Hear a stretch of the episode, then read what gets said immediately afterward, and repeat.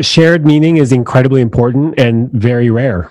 It's rare that what I mean by effort or touch or affection or intimacy is what you mean by all of those. You know, a need for intimacy is normal. It's natural. Also, I don't actually know what that means. Like, I know what it means for me. I don't know what it means for you.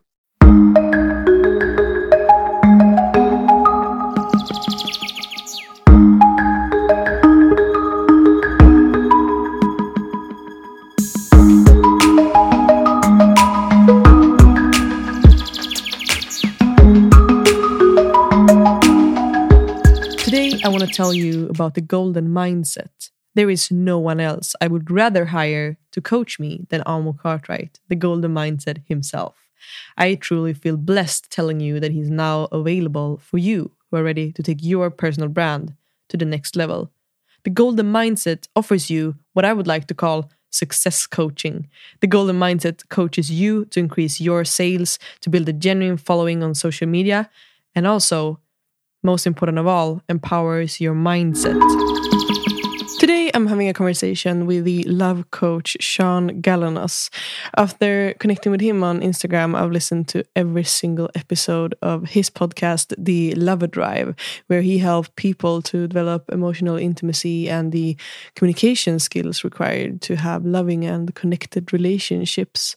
Sean is shining with his authenticity, and what I find is that he truly simplifies a topic that seems to be so broad and oftentimes quite complicated to get a hold of. This is a conversation with Sean Galanos about how to set boundaries with love without pushing people away, how to communicate your needs and make requests that are easy to meet. We also talk about some solutions to when your needs doesn't match your partner's needs. How do you move on from that situation? And if you want to learn more about healthy communication, I would highly recommend you to sign up for Sean's Healthy Communication Workshop. I've attached the link in the description, so go check that out if you're interested. And I've attended the workshop, and I must say that I totally loved it. It makes communication so simple in a way. I truly believe that communication doesn't have to be that hard. But now, let's welcome the man himself to the Moof Yeah Talks podcast. Hi and welcome, Sean Galanos, to the Moof Yeah Talks podcast. Thank you so much for having me. I'm really grateful to be here. I'm so grateful to have you here. How are you doing today? Just waking up. So usually I wake up slowly. Went for a walk this morning with my dog. And excited that it's not the weekend anymore. I feel more useful during the week. I've got work to do, and this last weekend was a hard one. So. But I'm happy to have this conversation with you. Yeah, thank you. And is it normally like that the weekends are harder for you, or was it this weekend in particular? It was just this weekend. Yeah, I usually love weekends because I don't have to do anything, and for some reason, I don't know what it was. It was just particularly heavy and not sleeping very much or very well, and sort of that. Having taking a toll on my mental sanity and my emotional body. Yeah, and what are how do you cope with those feelings when they come to you? Do you have any tools that you use, or do you just what do you do to handle it? There has to be some exercise. Exercise is huge, and sometimes that's really hard to do when I'm not feeling great. To push myself to get out there and run or do burpees or at least go for a really long walk, which I did a few of last weekend. And the most important thing for me is to just acknowledge what's happening and to not try to change it. Yeah. Even though exercise to a certain degree is going to transform that energy, it's a coping mechanism, but it's not a defense mechanism against the emotions. So the most powerful thing for me is to just sit with it and to acknowledge it and not to try to change it. And sometimes, of course, I'm going to reach for food or nicotine or caffeine or something to take the edge off. But I try to do it with awareness that I'm using this coping mechanism because I'm hurting. And so I can use that in conjunction with sitting and trying not to fully numb out, and sometimes fully numbing out is what I need, you know. Put an action movie on, make some cookies, and just try to get through it. But with some awareness that it's happening for a reason, and not just sort of blindly gorging on stuff to change the way I feel. I like that answer. And something that I've gotten, like, in your podcast, when you talk to your people on your show, which is an amazing show, you always, like, not always, but sometimes you ask your guests how their heart is.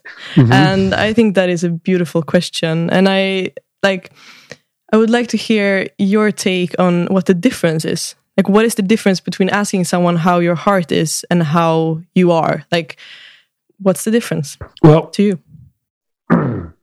When you ask somebody how they're doing, generally the answer is fine. It's not very nuanced. It's not very complex. It's not complete. It doesn't...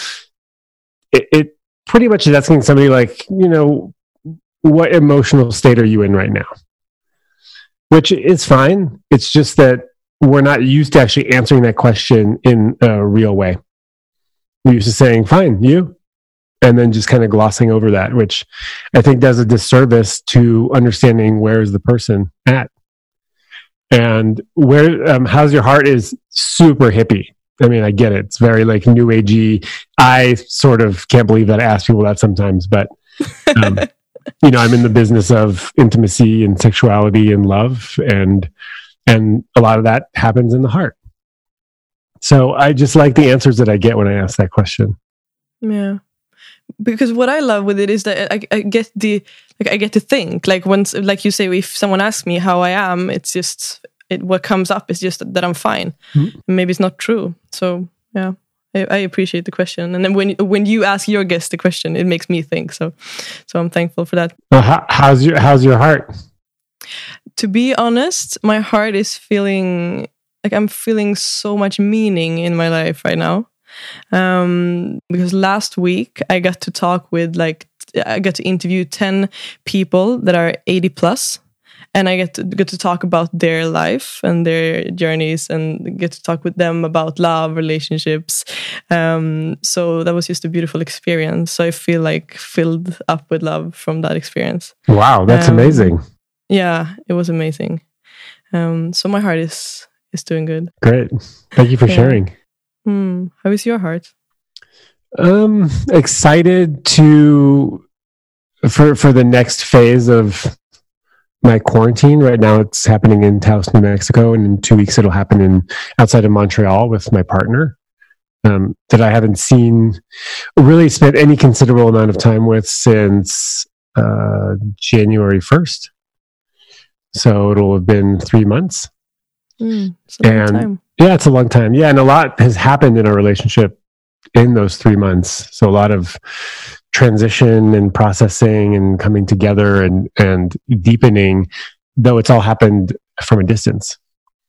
So to be in her presence is going to be really beautiful. And so I'm sort of buoyed by that.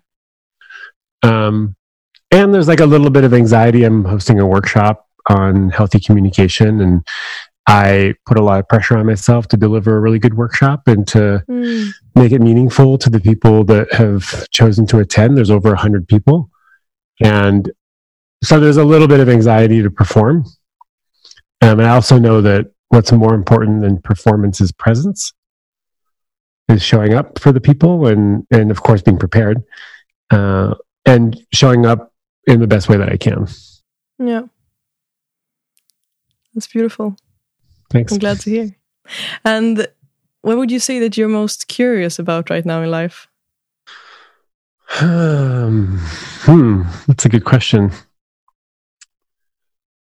For me, I'm struggling a little bit with just how vast the field of intimacy and relationships is.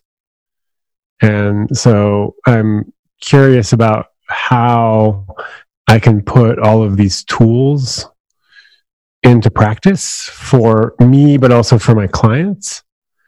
I do a lot of work as a love coach in private practice, and then also hosting workshops. And so I'm just amazed at how vast the field is, and how much research there is out there. And also really, it's very daunting to put some of this stuff together in a way that makes sense for people.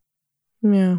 There's just a lot. I mean, there's a lot of theories and frameworks and dynamics and tools. And so my job right now is interesting in that I get to take all that stuff in and then figure out what resonates with me, what I've been able to put into practice, and then what might resonate with my clients.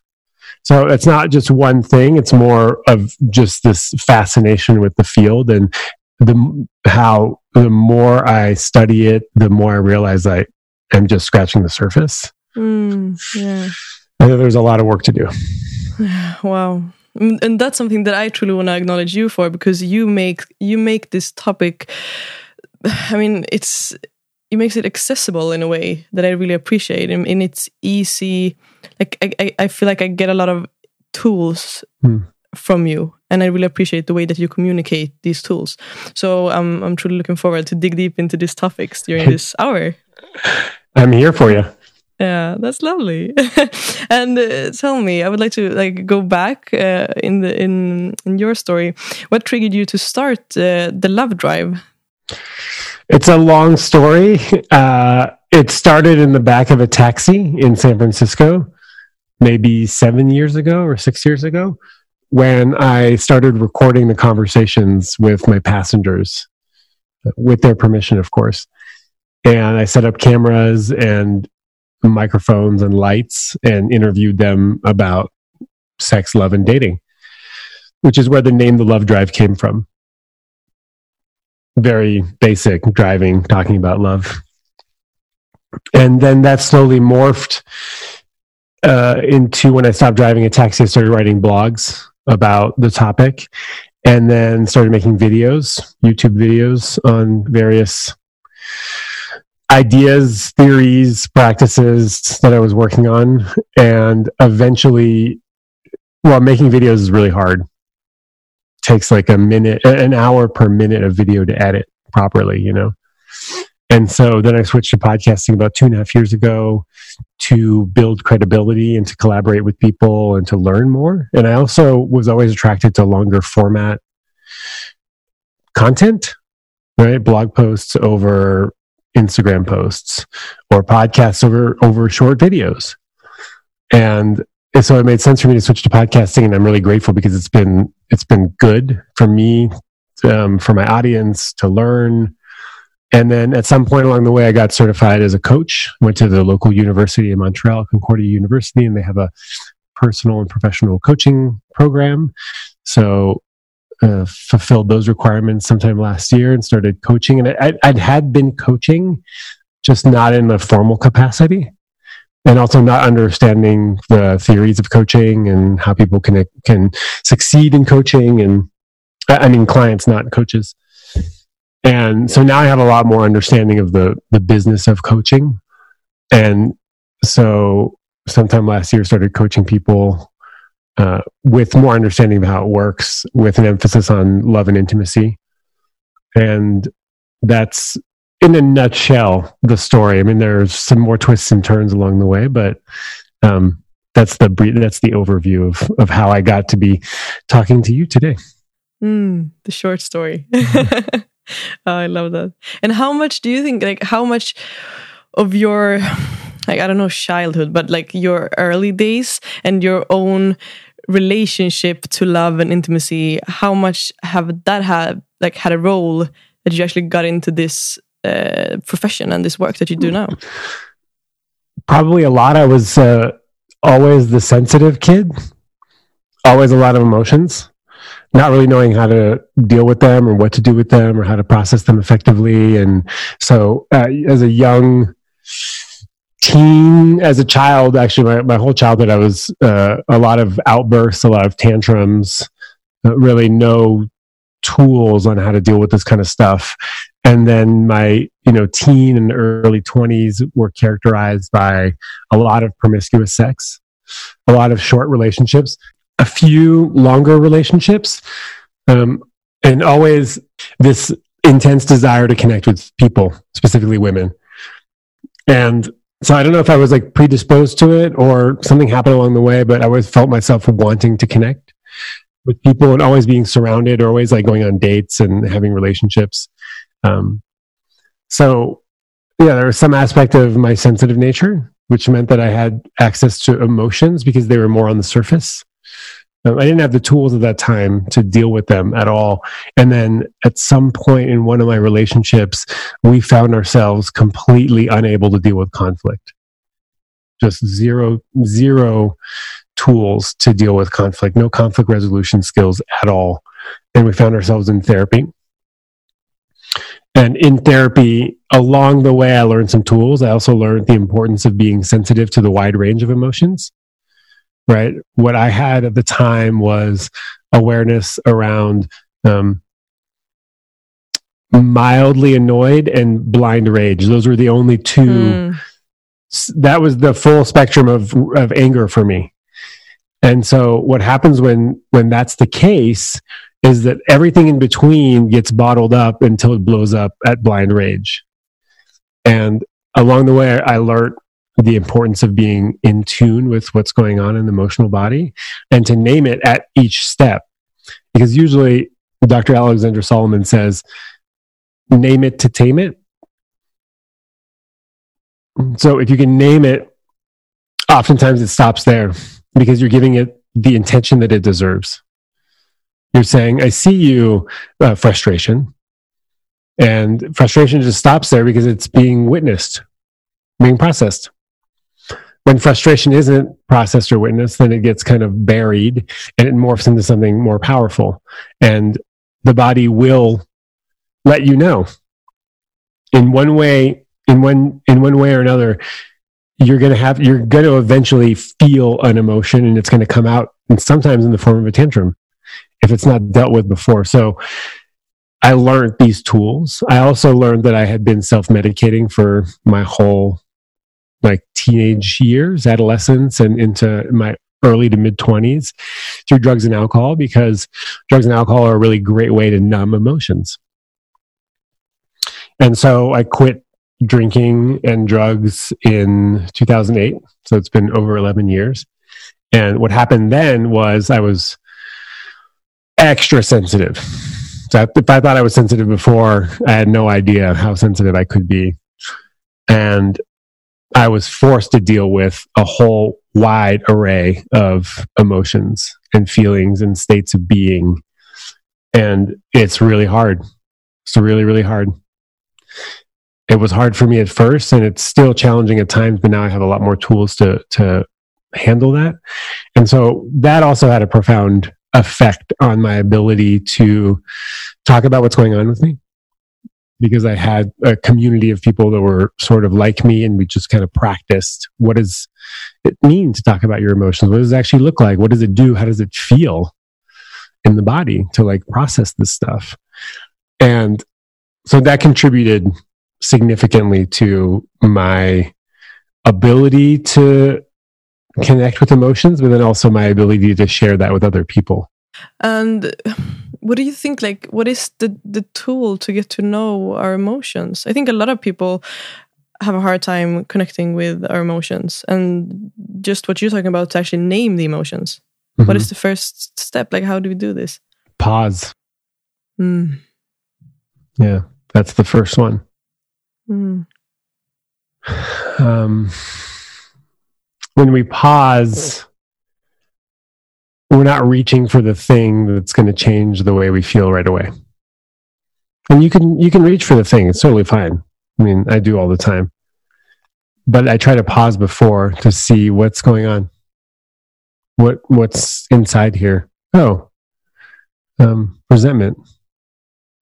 I'm resentful at whatever, my brother for telling me that he was going to call me back and he didn't. And that brings up a feeling of not being enough for him. And these are examples. My brother calls me back. So pausing before reaching, and just a little bit of self-reflection. What's interesting is if you don't have the language for resentment or frustration or mild anxiety, or actually anxiety is not a good example. Anxiety is something that will show up. There's usually an emotion underneath anxiety. It's sort of a physiological response to discomfort. If you don't have the language, then you might not be able to actually put your finger on what it is. And that's okay. Sometimes when I'm sad, I call it a blue day. It's blue. And sometimes I'll explore it and go, okay, what's leading to me feeling this way? And sometimes there is no answer. Maybe it's like I didn't sleep very well a couple nights in a row, or didn't eat well, or it's just like, there are waves in the ocean. Sometimes we're high and sometimes we're really low. And sometimes there's no reason why we're low. And we don't actually need to find a reason. But just the fact that I'm feeling frustrated today. Okay. What do you do with that frustration? Well, I'm going to go exercise. Okay. That seems like a good way of dealing with frustration. Well, I'm going to throw this chair through the window. Well, that's maybe not the best way to deal with frustration. So pausing and being curious to see, is there something? Because if there is something, right? Like let's say, take my brother's example. If I feel frustrated every time my brother tells me he's going to call me and he doesn't, well, then I can do something about that. Mm. I can have a conversation with my brother and say, hey man, every time you tell me that I could say, last time when you told me that you were going to call me back and you didn't, I felt really frustrated. And then the story I'm telling myself is that I'm not enough for you. And I know that's not true, but that's how it feels inside. And so I'd like to ask you that you don't tell me that you're going to call me back unless you're really, really sure you can. That would feel better for me than for you to tell me that you're going to call me back with every intention to, but then not doing it. So then what you have is an opportunity to get closer to my brother. Mm. And for him to understand what's going on for me, that every time he tells me that he's going to call me back and he doesn't, it brings up feelings of inadequacy for me, which means that we can be closer. We can be more intimate. He can know more about the stories that I'm telling myself, or the patterns that show up, or the impact of his behavior on me, which most people don't really know unless we let them know what it is. For him, it's like not a big deal. Maybe he tells everybody he's going to call them back and doesn't, or only does when he can. And that's just the way he is, and that's fine. But for me, that's a sensitive spot for me.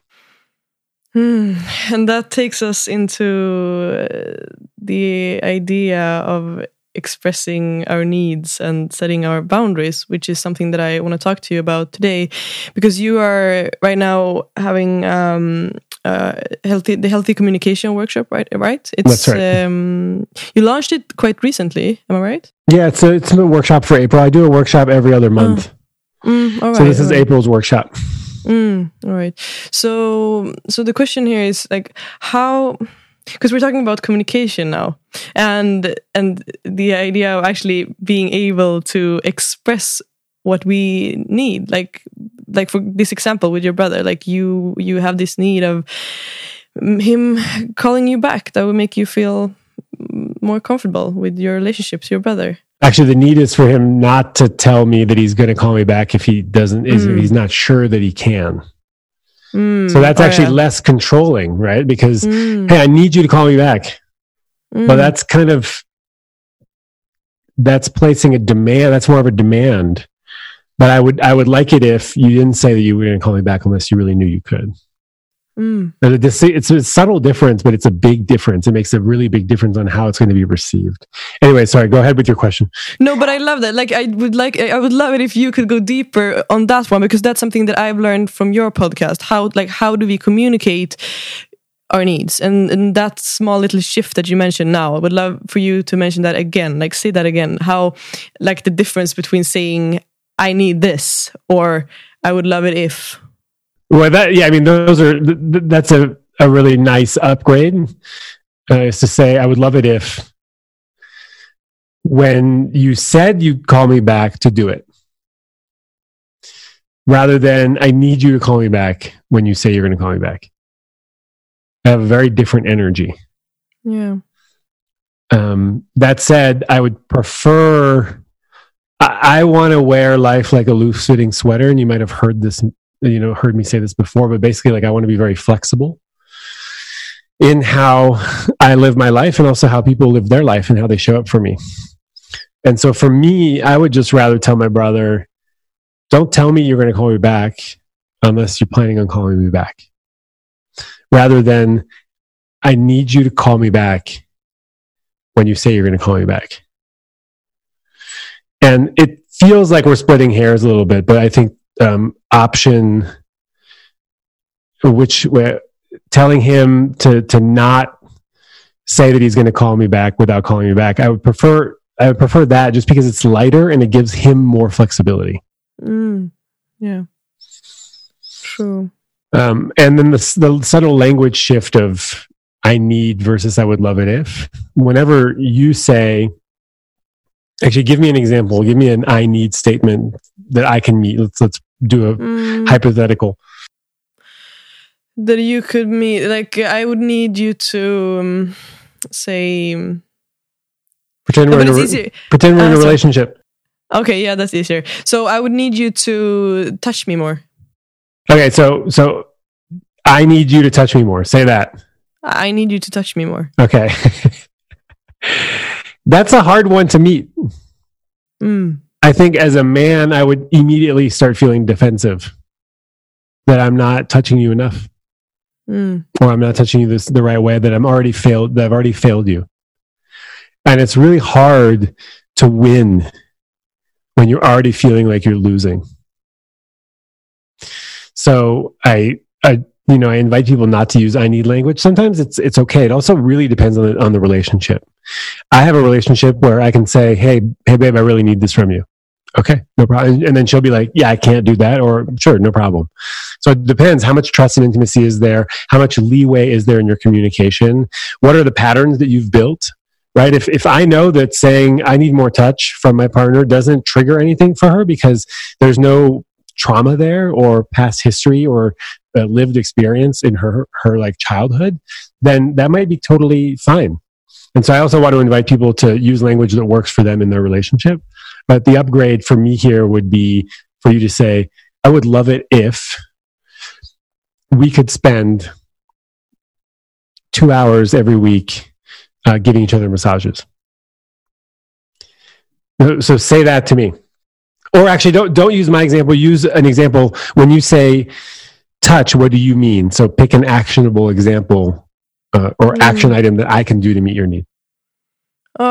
So I would love it if you cuddled me every night for 1 hour in the sofa. Okay, well, first of all, I just like the way that sounds much better. An hour every night seems excessive to me, but I'll answer in the way that I would answer this in our relationship. I want to make you happy, and I love that cuddling is something that you would really want. And I'm happy to cuddle you more on the couch. An hour every night per week to me doesn't sound doable, just based on what I usually do, my evening routines and how we are. But I could totally commit to doing that twice a week. How does that sit with you? If that doesn't work for me, then where do we go with this communication? Like, for example, if I truly need, like, I need to be cuddled for 1 hour. Oh, well, let's do it. Let's go there. Okay, so let's have the conversation. I'll tell you how I would approach it. No, that wouldn't work for me. I would love it. I would need to cuddle every night for 1 hour. Okay. Can you let me know what that would bring for you? I just want to know where you're coming from and if that's a need I can meet. It would make me feel present with you. It would make me feel loved. It would make me feel more connected to you. And I think it would make our relationship go to a deeper level. I want all of those things with you as well. and I want to be present for you, and I want to love you, and I want to be more connected to you. I would be happy to do this a few times a night, and let me explain to you where I'm coming from. I'm somebody who needs a lot of space. And I think you sort of knew that when we met. And that's not to say that I can't change, and I'm happy to meet you. That said, every night I'm just not available for that, because that goes against my need for space and independence. And I would love to be able to do this with you 3 nights a week, because I understand how important it is. That said, I would love to know, are there other things that we can do that aren't cuddling that would make you feel more loved and feel more presence and more connected to me that I might be able to meet? Mm. Yeah, we could cook together 1 night a week. I love cooking. Mm. How come we're not cooking? Why aren't we already cooking together? Yeah. Is there anything else? Mm. I would love to take a walk in the forest. Yeah, once a week with you. I would love to do that. Would you be willing to do it in silence? Would we just walk together and not talk? Yeah, definitely. That would really meet my need for space, but also connectedness. Mm. Do you have any questions for me about my not being able to cuddle with you every night? Is there anything else that you need there to make this more complete for you? Hmm.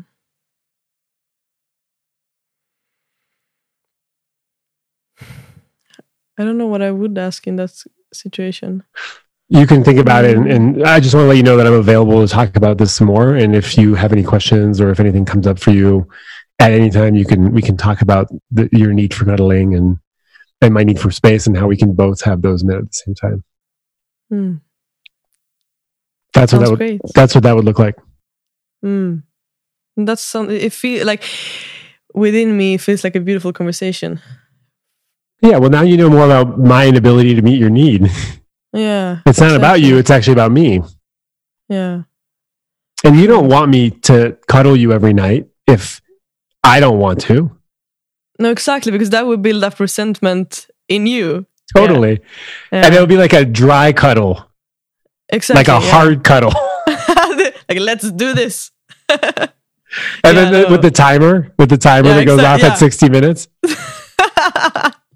Oh my God, that's so funny. So that's an example of what that conversation would look like, and that it is possible for people to not meet their needs and to meet some of their needs and to be okay with that, right? Like, you will come to accept the fact that I'm just somebody who needs a little bit more space, and I'm going to come to accept the fact that you're somebody who needs more connection, and we will negotiate, we will compromise, because we are in a partnership together. And we are two people working towards a common goal. That's what partners do. They negotiate. And they don't always see eye to eye. And that doesn't mean that just because we don't see eye to eye on this, we're dissolving the company right away. No, we make concessions. And there could be a scenario in which you just really need an hour of cuddling every night. And I am unable to meet that need. And we would have to come up with, we have 3 options at this point. You can either accept the fact that I will not meet your need.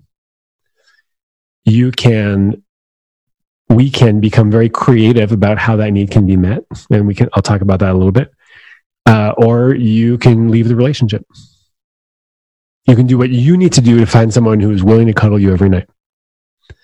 But that 3rd option should be the last option, obviously, if you're in a healthy-ish, good relationship. Also the hardest option. Because people will accept less than they deserve in order to get some of what they want rather than all of what they want. So 3 options: accept, get creative, leave. In terms of getting creative, I mean, we could come up with a solution in which maybe not now because of the crisis that we're in right now, but where you find a cuddle buddy. Somebody who's willing to cuddle you for the remaining 4 nights. And you go to their house, or they come over, and it's a platonic cuddle situation. Or you go to a cuddle party every week and you go to a 3-hour cuddle party and you get 3 hours of cuddling, you know, intense, a cuddle intensive, if you will, and get some of those cuddle needs met elsewhere, right? So I'm, as your partner, I'm willing to explore creative avenues for you to get your needs met. And then option number one, accept the fact that you're only going to get 3 out of the 7 nights of cuddling that you want.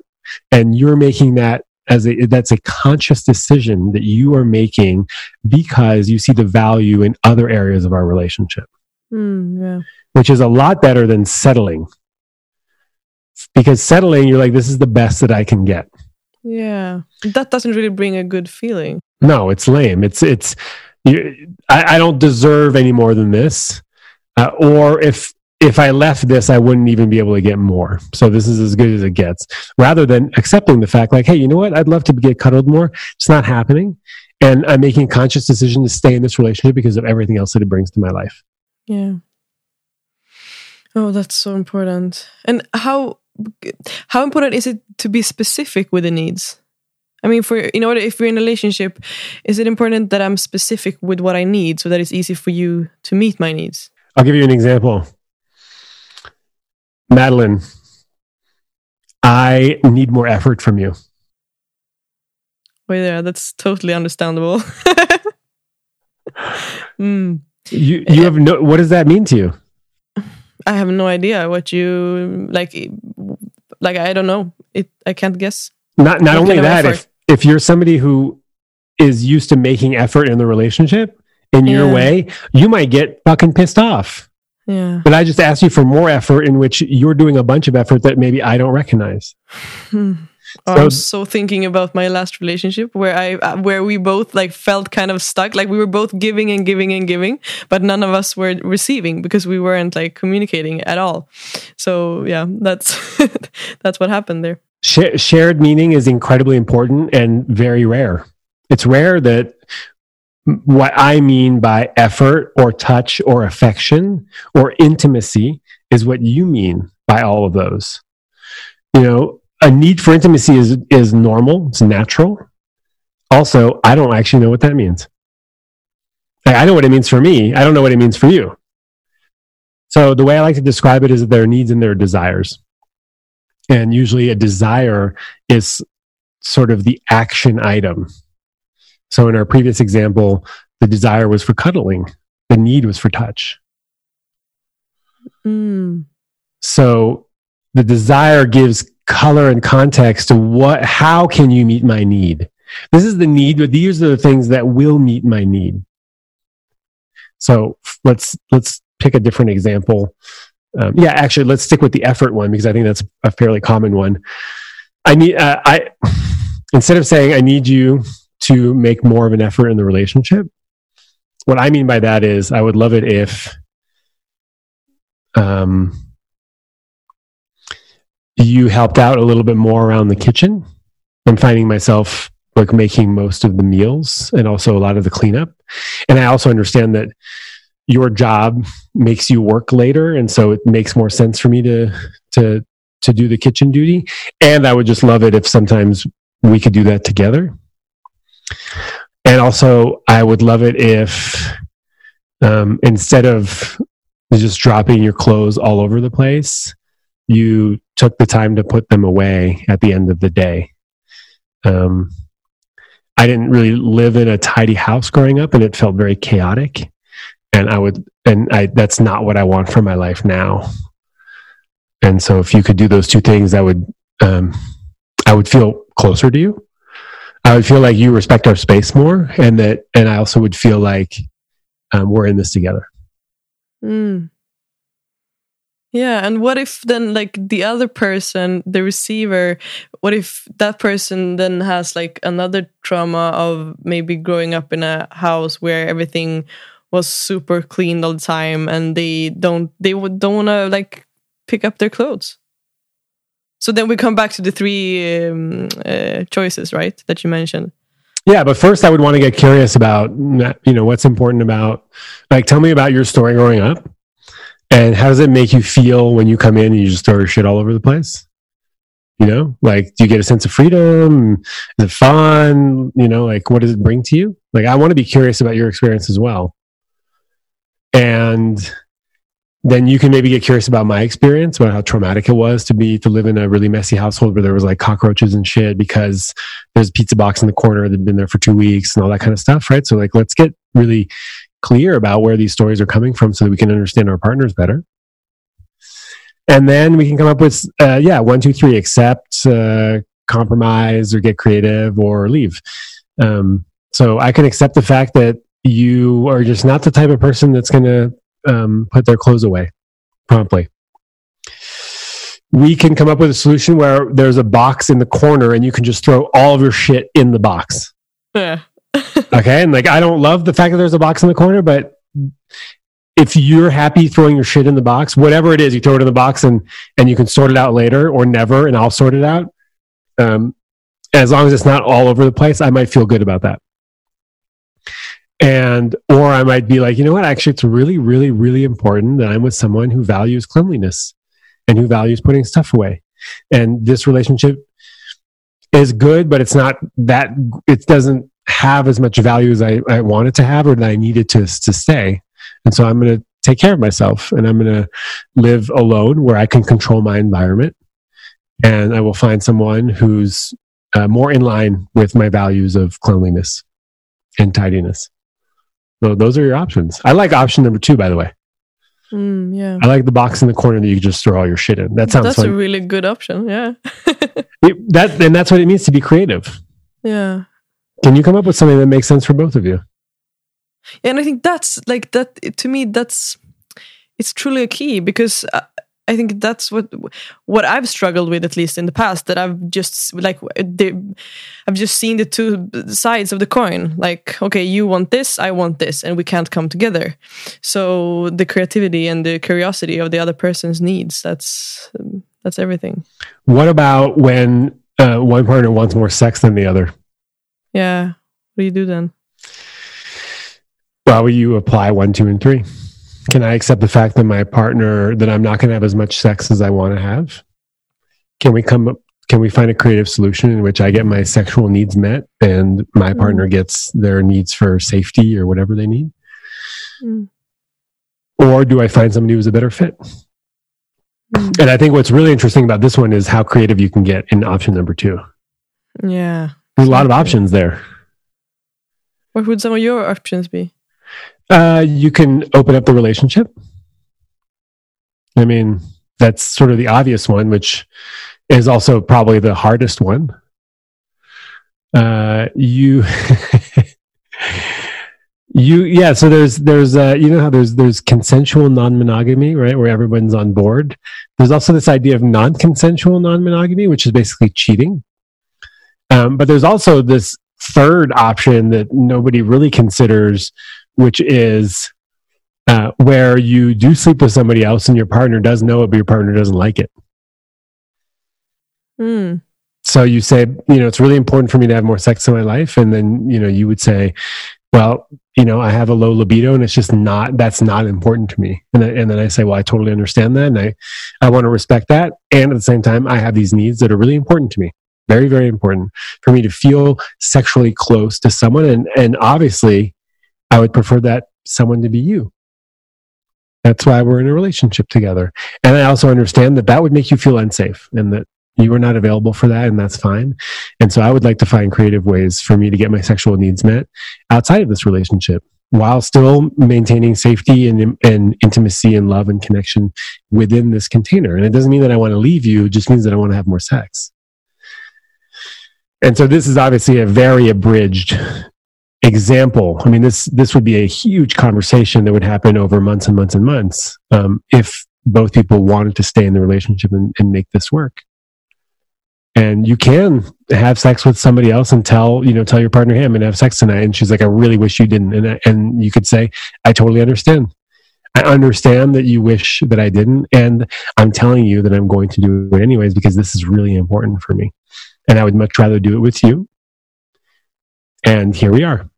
That's not an option. And I'm not willing to forego my sex life because of your desire to have less sex. I respect that desire. and I'm going to do this for me because this is what I need. In which case, the partner then, the other partner with the lower libido can decide, is this the kind of relationship that I want to be in? So as we take care of ourselves, we have to shift with the other person, and we have to continually reevaluate. Is this the kind of relationship that I want to be in? Is this aligned? Is this person aligned with my values? Can we make this work? I mean, the relationships are always changing because they require, they involve two people that have moods, different moods, desires, dreams, goals, fears, traumas, stories, and those are subject to change at any time. Yeah. And for the other person, then the partner that doesn't want to have as much sex, it becomes so important for that person to tune in and to think about if that's something that they can accept. And then if it's not, then to set the boundary. So, which takes us into the topic of how to set boundaries. How could that partner then, if I was the partner, for example, how could I communicate? Like, if I just felt like this, it's not okay. How could I communicate that? How would you do it? Oh, Sean. We'll workshop it together. Yeah. I think that I would say something like, okay, so so you're my partner and you're presenting this idea of that you're going to have sex with someone else. And I would just completely feel that it's not okay for me. I think I would say that I completely understand that you have this need of having sex with someone else or having more sex. But it doesn't feel good to me. It doesn't make me feel respected and loved. No, I can't accept this. Okay, perfect. Just small upgrade. Well, first of all, yeah, you named your desire. I would, you having sex with somebody else is not okay with me. It would make me feel disrespected, and I have a need for feeling loved and together. And that means not sleeping with other people. And so here's the upgrade. Instead of saying, no, that's not okay with me, you could say, I understand that you have a need for sex and that it's very important for you. And if that's something that you need to do, then I want you to do it. And if you do it, I will do what I need to do to take care of myself, and I will remove myself from this situation. Oh, yeah, that's so good. So there's a big difference, although it's a very subtle one, in an ultimatum and a boundary. Oh, yeah, because that feels so much like you're actually giving permission. Like you're free. Like you take care of your needs. Like they are free. Yeah, we can't, the only two things we can control are our actions and our reactions. Yeah. We can't control other people. If I want to go sleep with somebody else, you can't stop me. No. I mean, you could physically try to stop me, but that's probably illegal. Yeah. So you can't stop me. So rather than stopping me, tell me what is the consequence of my actions. If you sleep with somebody else, I understand. It's going to be incredibly painful for me. I will probably shut down and start to withdraw from this relationship. Now I know the consequences of my action. I can make an informed decision. Do I want to go through with this? Is this worth it? There is a huge risk that I will lose my partner if I sleep with this other person. Now it's up to me. The ball is in my court, and we're informed as to what will happen if I do this. An ultimatum is, if you sleep with her, I'm out of here. Oh, yeah. So much harder. It's harder, and it feels like I might just be like, yeah, well, fuck it. I'm going to do it. Fuck you. And it doesn't feel like it comes from a place of love. It doesn't. It comes from a place of control. So it's a subtle difference, right? If you sleep with her, I'm out of here. And if you have a need for sex, I understand. It's natural. And if you want to sleep with somebody else and you actually do it, I'm going to feel very unsafe in this relationship. And I'm going to feel disconnected, and I'm going to feel shut down, and it's going to bring up all these old stories about how I'm not enough, and about all the other times that I was cheated on in my life, even though this is different because you're actually telling me you're going to do it. So it's not cheating. I mean, but it would still really hurt. And I would feel, I would have a hard time staying connected with you, and I might withdraw from this relationship. Now I know the impact of my behavior on your life. It's a lot more interesting than if you sleep with her, I'm out of here. Yeah, exactly. And it feels like if I was the other partner, if I were the one to sleep with someone else, if you told me what you just said, I would feel like I got a bigger understanding as well of my partner's needs. And I would feel free to like, okay, now it's up to me to make this decision. Like fully informed. Exactly. Fully informed of the risks that you're taking and the consequences. That's so the boundary conversation is, level one of the boundary conversation is, I'd really like it if you didn't. It's important for me that you don't sleep with somebody else. And that might be all it takes. That might be enough for me to go, okay, I understand this is important, and you've told me a little bit about why, and I respect that. That's level one. Sometimes that's enough. And sometimes there has to be a consequence that if you violate this boundary, this is what's going to happen. And sometimes the level two, the consequence happens after there's been a boundary violation. Right? So hopefully it's enough to just say, it's really important for me that you don't sleep with somebody else. I'm going to feel very unsafe in this relationship, and it's going to be hard for me to stay connected. And then I say, okay, I understand that. And then I sleep with somebody else. Okay. Well, there wasn't a consequence in the first boundary. There was just an expression of, and then of course, now we have trust issues and we might need therapy, but that would be an appropriate time to bring in level two to say, if this happens again, this is what's going to happen. I'm going to do this to protect myself. So sometimes you'll do the boundary and the consequence, especially if it's a really important boundary. And sometimes it's enough, not every boundary needs a consequence. Let's say, for example, you use your phone while we have dinner. And that really bugs me. So I could say, when you're on your phone while we have dinner, I feel like you're not really present with me. And I get sad because growing up, we always watched TV while we had dinner and no one really talked. And I would love to just be connected. So I'd love it if you didn't play on your phone while we had dinner. So that might be level one, and that might be enough. And if it's really important to you, and your partner, and you continue to use your phone, if let's say it's really important to me and you continue to use your phone, I might say, I've told you this before, but every time you pick up your phone while we're having dinner, I feel invisible.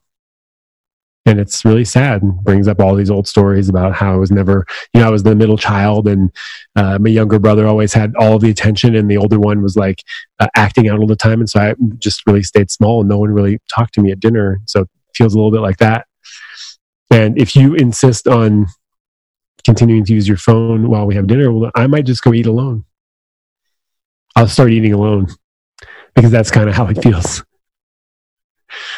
So that's what that consequence looks like.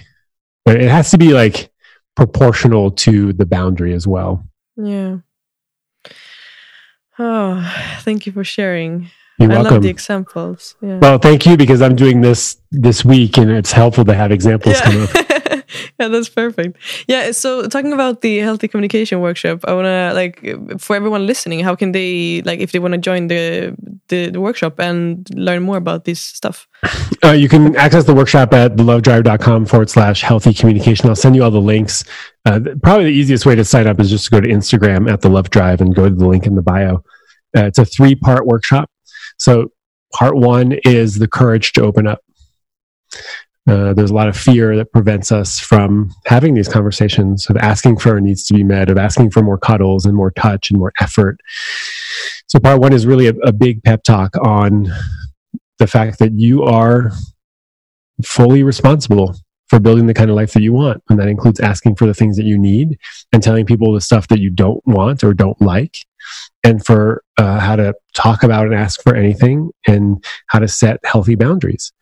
So, you know, two of the biggest fears, I think, are fear of rejection, fear of abandonment / fear of rejection, and fear of inadequacy, that I'm not enough, that I either don't deserve to have these needs met, or B, that you won't think that I'm worth meeting these needs. And then the fear of rejection is that you'll say no to me and then you'll leave. So if I ask for more cuddles, you'll say no, and actually you're too needy and I'll leave, which, you know, is actually quite unlikely. It's unlikely that requests for cuddles will result in the termination of your relationship. So session one is about the courage. Session two is how to talk about anything. So how to make time for these conversations. You wouldn't just ambush your partner while at IKEA and tell them that you're going to go sleep with somebody else. It's inappropriate. So how to have these conversations, how to set up containers for this conversation. So I call it the pre-pre conversation, the conversation about the conversation. And then how to set up any difficult conversation, because most of us don't have experience in bringing this stuff up. So how do you even start the conversation knowing that you're full of fear, that you're scared, that you're going to fuck this up because you've never done it before? And then a whole bunch of frameworks on how to ask for pretty much anything with, I mean, there's probably probably 20 or 30 examples, from asking for your massage therapist to shut up while they give you a massage, to how to ask for touch and effort and more sex, and in a variety of different ways. And also how to say no with love, which is really important. You know, how to decline invitations, how to decline more touch, more sex from your partner in a loving way, how to say no to more projects at work. And then the final session is on setting healthy boundaries and how to put all of this together. And it includes a really extensive resource document with all of these examples written out, and access to the Lovebird Club, which is a private community of people that value this kind of work, that value trust, love, and intimacy, for you to connect with and to bounce ideas off of, and to answer all the homework assignments that we have. And like I said, at the Love Drive, in the link in the bio, and there is financial aid available for people who are struggling right now, but who also want these tools. That's beautiful. There's so many questions I would like to ask you, but I'm gonna keep them because we need to wrap this up. And I feel like it's good that we keep something as well for the workshop. Well, the workshop, yeah, the workshop has an 80-page resource document, and it's 4 hours of instruction. So there's plenty that I haven't touched on. There we got it. Yeah, but that's lovely. But I do have some questions from my audience, because before having this call you, I posted on my Instagram story and I asked people to like hit me with their questions. And there's two questions that I really liked that I want to ask you. So the first one is, what is your definition of love? Oh, that's my ending question. No, so yeah, that's how I end my podcast. Oh, how can I not have heard that? I know, it's at the very, very, very end. You got to listen all the way to the end. So for me, love, I mean, my favorite definition is M. Scott Peck's definition. He wrote a book called The Road Less Traveled. And he was a famous psychotherapist from the 60s, 70s, I think. And it is the extension of oneself for the spiritual growth of self or another. So the willingness to expand and to extend in order to bring more love and more growth to our partner and to ourselves, which is what I like about that, is that it invites us to explore the edge a little bit of what we think we might be capable of handling. And also, you know, in our partner's life, but also in our own life. Well, that's one of my favorite definitions. I love how that was your last question as well. But I love the definition. And the other question is, do you think that you need to love yourself in order to love someone else? Yeah, there has to be some element of self-love. You can't just self-loathe fully and then also be available to somebody else. I also don't think that you need to fully love yourself before you can love somebody else. So the work of loving self happens in relationship as well. Because what happens is in these dynamics, right? Let's take all the examples that we've had here today. As I share with you what my needs are, I also share with you why I have these needs. I share with you the stories that I've been telling myself, the experiences that I've had growing up, which hopefully leads to self-compassion. That, oh, I have this need for cuddling because growing up, my parents didn't cuddle me. You know, I came from a very strict, this is an example, came from a very strict household where it was either punishment or indifference. And so right now, it's important for me to feel physical touch because I feel loved in a way that I didn't growing up. And that is awareness of our patterns and our stories, which hopefully, if that's blended with self-compassion, turns into self-love. You know, it's okay for me to have these needs for touch because now I know why I have them. I didn't have them growing up. And that's much more beautiful and eloquent and complex than I have needs for touch because I'm needy and codependent and I shouldn't have these needs.